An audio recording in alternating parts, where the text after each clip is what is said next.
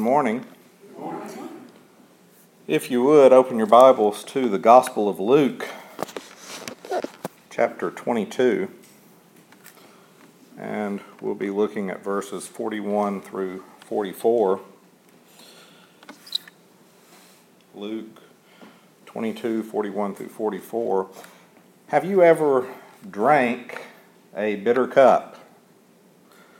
Now, what do I mean? Have you ever done anything that was necessary, but it didn't end well for you.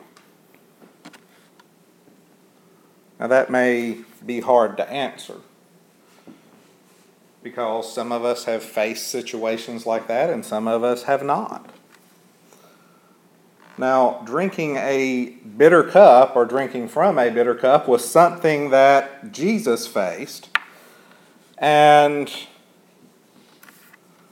when we look at the bitter cup, it was something that when it was placed before him, he did drink from it. Now, what was the bitter cup? If you think about it, it starts in the garden. When Jesus is in the Garden of Gethsemane, we see the betrayal, his arrest, the show trial, being mocked, being beaten, the crucifixion, being made sin for us, facing death, facing the wrath of God. All of these things was that bitter cup. And this is what we are going to look at today the bitter cup of Jesus Christ. Again, look at Luke 22, verses 41 through 44. It's written, And he was drawn aside from them about a stone's cast, and kneeled down and prayed, saying, Father, if thou wilt take away this cup from me, nevertheless, not my will, but thine be done. And there appeared an angel unto him from heaven, comforting him. But being in agony, he prayed more earnestly, and his sweat was like drops of blood trickling down to the ground. Let's go to the Lord in prayer. Our most gracious and loving Father, Lord, as we come before you, just ask your blessings upon the reading of your word.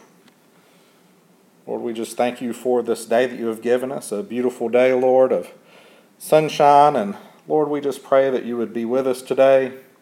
We thank you for this day. We thank you, Lord, for all the many blessings that you have given us, chiefly that of your precious and holy Son, our Lord and Savior, Jesus Christ. And again, Lord, today as we come before you, we just lift up those that are sick those that are shut in, those that have lost loved ones. Again, Lord, we just lift up Miss Bev to you, Lord, and just pray that you would be with her and be with the family during this time.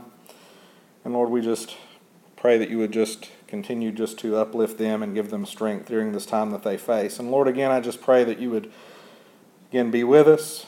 Lord, if there's anyone that needs to make any decision, I pray that you would speak to their hearts. I pray, Lord, that you would just speak through me and just hide me behind the cross and let the words that are spoken be your words. And Lord, just bind down Satan and let him have no part of this service. We just ask this in your Son's precious and holy name, Jesus Christ. Amen.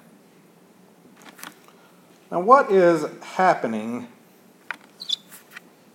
in this passage of Scripture? If you look back, you will see Jesus and the eleven, because Judas Iscariot has already left the group and has gone to the priests. But you see, the eleven and Jesus, they, having left the upper room, they go to the Garden of Gethsemane. And when they get to the Garden of Gethsemane, Jesus, Peter, James, and John, they separate from the other eight disciples and they go off a little ways. And then Jesus talking to Peter, James, and John, telling them to, to stay where they are and to pray lest they fall into temptation, Jesus walks a little further away from them, about a stone's cast, as the scripture says. And Jesus prayed. He kneels down and he starts to pray. And just as an aside, we read about the prayer life of Jesus throughout the scripture. Jesus had an active prayer life.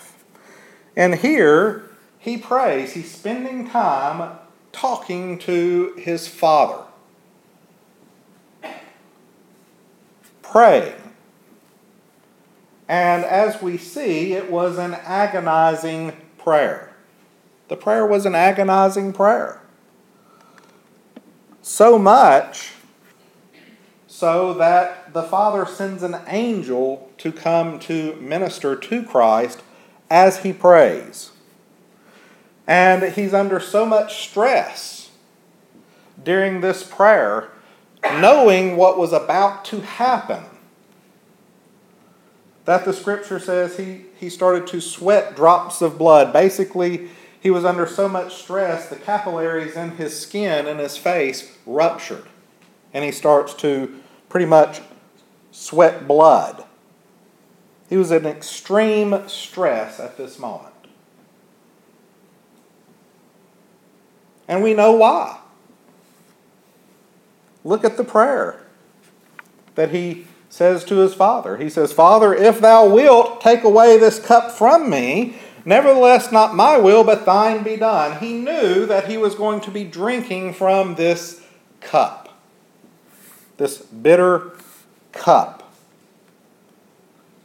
Now, if you look through the scripture, the scripture does not call it a bitter cup. I'm calling it a bitter cup.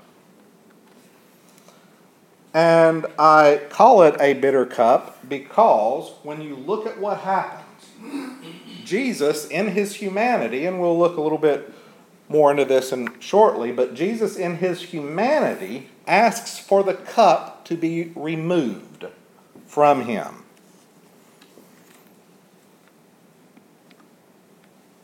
But it was a bitter cup because when we look at the cup and all the things that was in the cup, associated with the cup, it was bitter.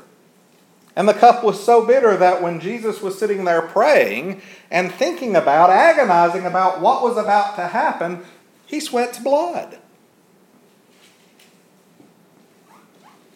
What was in the cup? Think about it. It was a cup of pain and suffering. Pain and suffering that he would endure, and everything that went along with it. Because when you think about the crucifixion, when you think about the arrest of Christ, the, the first thing that comes into our mind is the pain and suffering. But there were many different parts to this cup. Things that Jesus went through. And I believe it consists of eight main things. Eight main things. And again, I say I believe that. Y'all might look at it and get a completely different different list out of this, but I believe it consisted of eight main things. The first was the betrayal. The betrayal of Judas. The second was the show trial. The third was the beating that he that he had just placed upon him. He was beaten half to death. Then the mockery that took place, where they mocked him. Then the crucifixion. Then all the sins of the entire world going upon him. Then his death. But here's the main thing and I put this at the end, but this could actually have went at the beginning. Knowing, the knowledge that God's wrath was going to be poured out against him.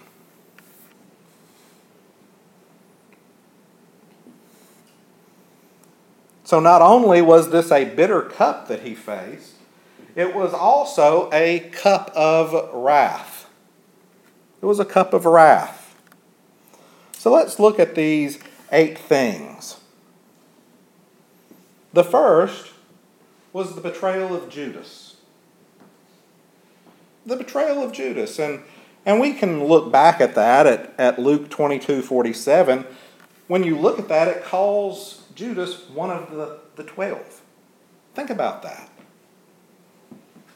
Judas is called one of the twelve in Luke 22 47 which means that Jesus handpicked Judas Iscariot to be one of the disciples. He handpicked him. Now, before Jesus created all things, he knew that Judas Iscariot was going to betray. But he still picked Judas to be one of the disciples. And Judas was with him for three years.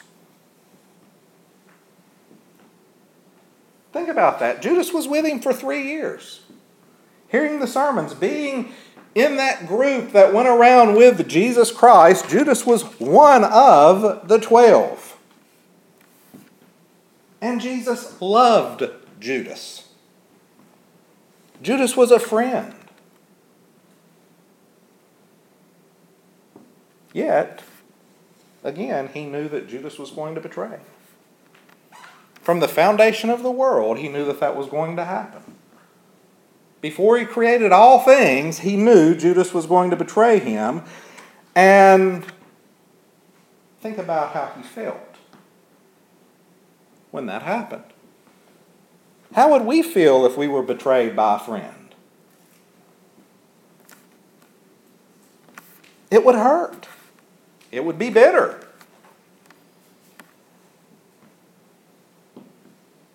And think about this. When Judas betrayed Christ, and Judas goes to the garden, what does he do? He brings a bunch of soldiers with him.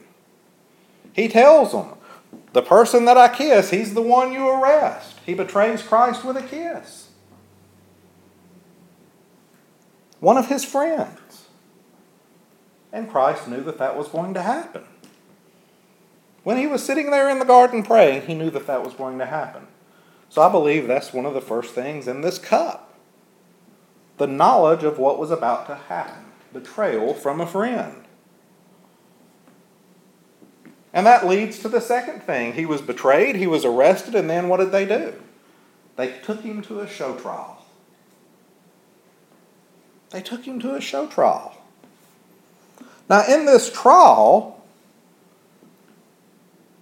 there are several different things that take place, which was all violations of the law. So I want you to think about this trial. Jesus, the, the creator of the law, the one who gave the law to the Jews,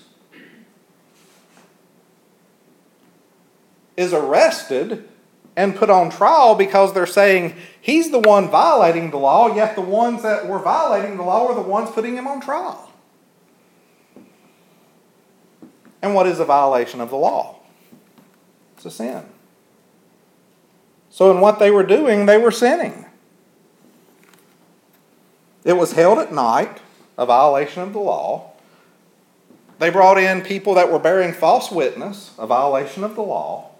When Jesus was asked to answer something and he answers, they slap him, which was a violation of the law.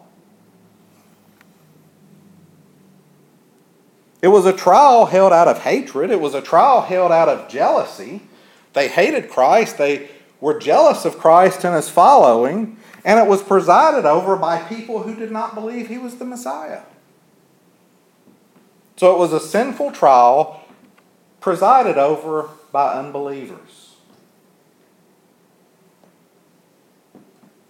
That was part of the bitter cup that Christ was going to face. And he knew it. And then what did they do? They sent him to Herod, then they sent him to Pontius Pilate. Or they sent him to Pontius Pilate, and then Pilate sent him to Herod, and then he gets sent back to Pontius Pilate. All show trials.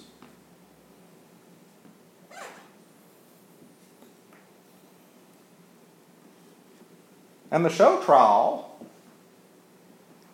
and all the different little trials that was associated with it led to the third and fourth things. And I put the third and fourth things together because they go together. Jesus was mocked and he was beaten. Think about the beating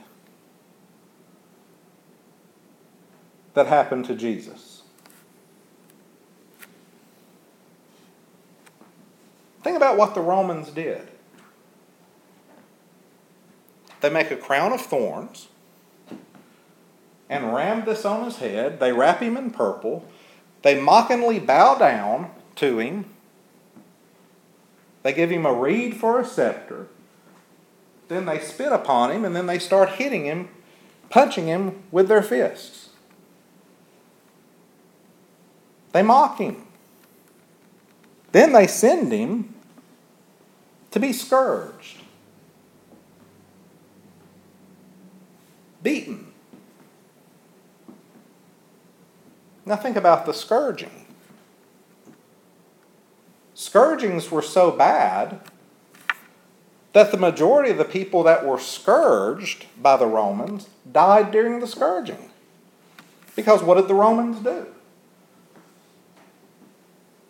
They tied leather and metal into the leather straps, and when they were hitting them, it would rip the flesh. It would rip the muscle. Jesus knew all of these things was going to happen to him. While he was in prayer in the garden, agonizing over what was going to happen, he knew this was going to happen. This is why he was agonizing. This is why he asked the Father to remove the cup. He knew this was going to happen. This was the cup. Think about his infinite knowledge. the infinite knowledge that Christ has, he knew from the foundation of the world when this was going to happen, where it was going to happen, and who the people were that were going to be doing it. And he also knew the outcome.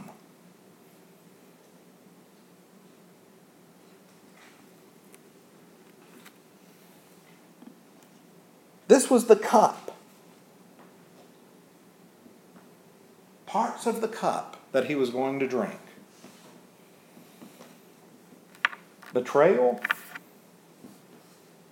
a false trial, mocking, and beating. And then that led to the next. What happens after he was scourged? Crucifixion. He was crucified. After all of these things happened, Jesus was made to carry a heavy cross to the place where they were going to kill him.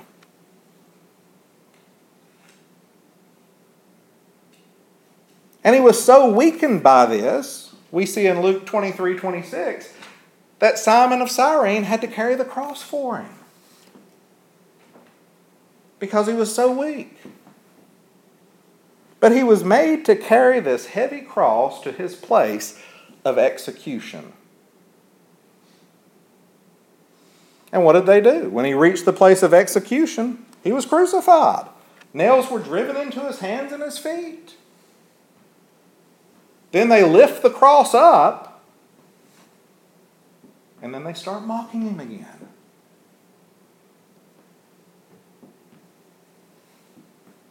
And he hung there on that tree. And what happens? He becomes a cursed. He becomes a curse for us as he hung on the tree, dying for us. And he knew that that was going to happen.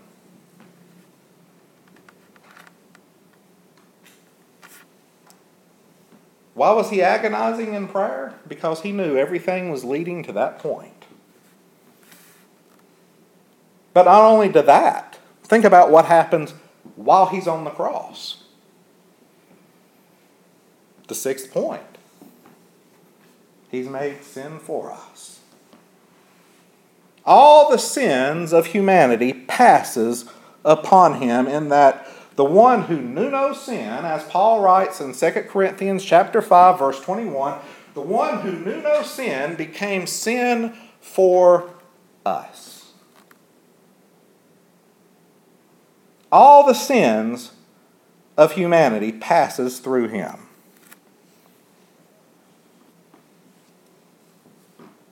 And what happens? It says the sky darkens.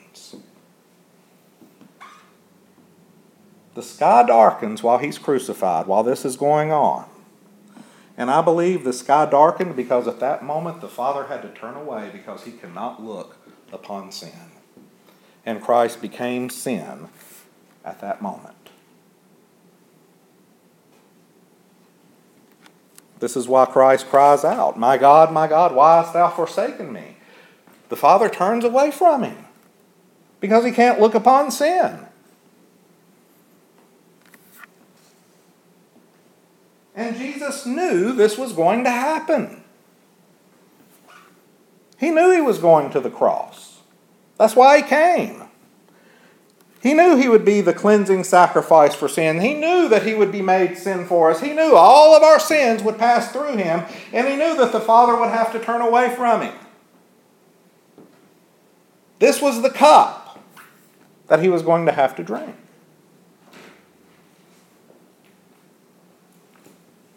And he knew that this would lead to his death. He knew he was going to die. He knew he was going to die at this moment. Dying for us, dying in our place, taking our place on the cross. Everything leads to this point. But he also knew that he was going to rise again. But that does not detract from what was going to happen to me. He knew it. But I want to point something out. It wasn't a fear of death that Christ had. It wasn't a fear of death that made Christ sweat drops of blood. It was not a fear of death that made him ask for the cup to be removed from him. It wasn't those things. It was the eighth thing the knowledge of what was going to happen, everything that he was going to face. The knowledge that the divine curse was going to fall upon him. The knowledge of the divine curse that was about to fall upon him. When Christ was hanging on the cross and he became sin for us, the wrath of God was poured out upon him. The cleansing of sin took the wrath of God being poured out upon sin. Why do we not face the wrath of God when we die? You might say, well, it's because we receive Christ as our Lord and Savior. Yes. But wrath had to be poured out on our sins, the ones who have received Christ. And that wrath was poured out on Jesus Christ. And he knew that that was going to happen. He knew that the wrath of God was going to be unleashed on him while he hung on the cross.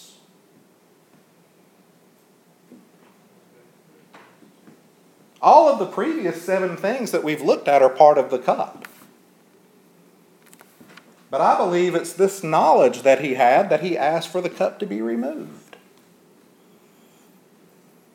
Because he knew that it was going to be a divine curse coming upon him.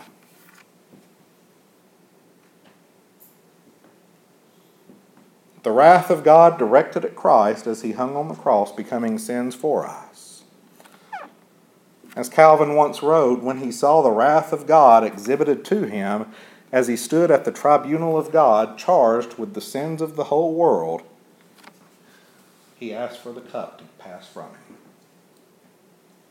The knowledge of what was going to happen. But why? Why did he ask for the cup to be removed? I want you to think about something. When we look at Jesus Christ, Jesus Christ is 100% God and 100% man. He was God manifest in the flesh. We see his humanity come out when he asked for the cup to be removed. We see his humanity come out. The knowledge of what he was going to face when he hung on the cross, we see the human desire come out of not wanting to face what he was going to face. That's what we see when he asked for the cup to be removed.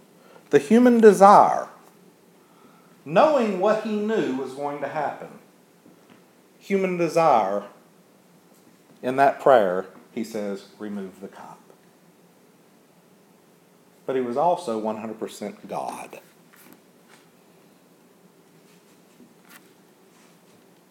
And as the Son of God, knowing what was going to happen, Christ was obedient to the Father. We see his divinity when he says, Not my will, but yours be done. Obedience to the will of the Father.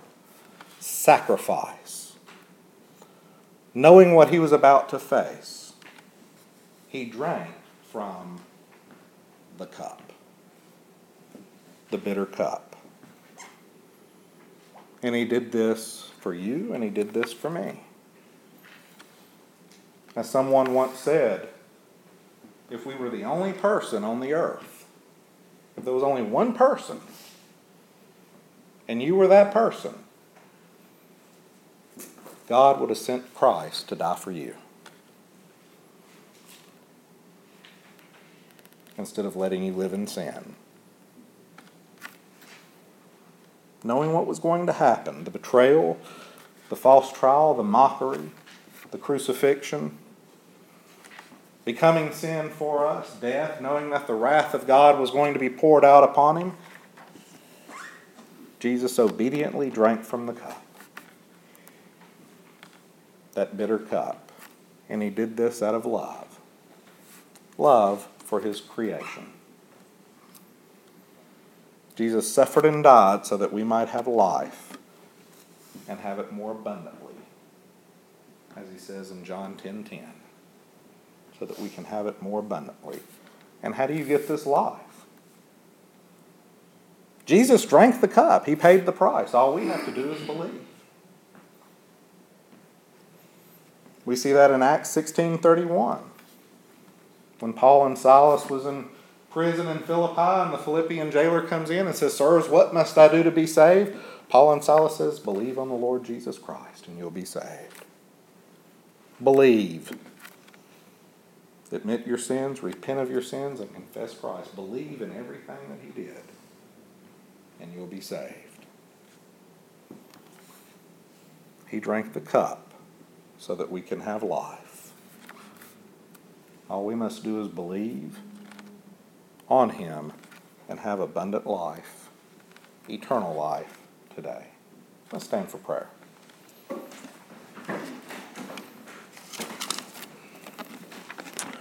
Most gracious and loving Father, Lord, as we come before you, just thank you, Lord, for this day that you have given us. I thank you, Lord, for all the many blessings that you bestowed upon us. And Lord, as we go into this time of invitation, again, Lord, if there's anyone here that doesn't know you as Lord and Savior, I just pray that you would speak to their hearts. Just continue to be with us and overshadow us with your love and watch care. We just ask this in your Son's precious and holy name, Jesus Christ. Amen.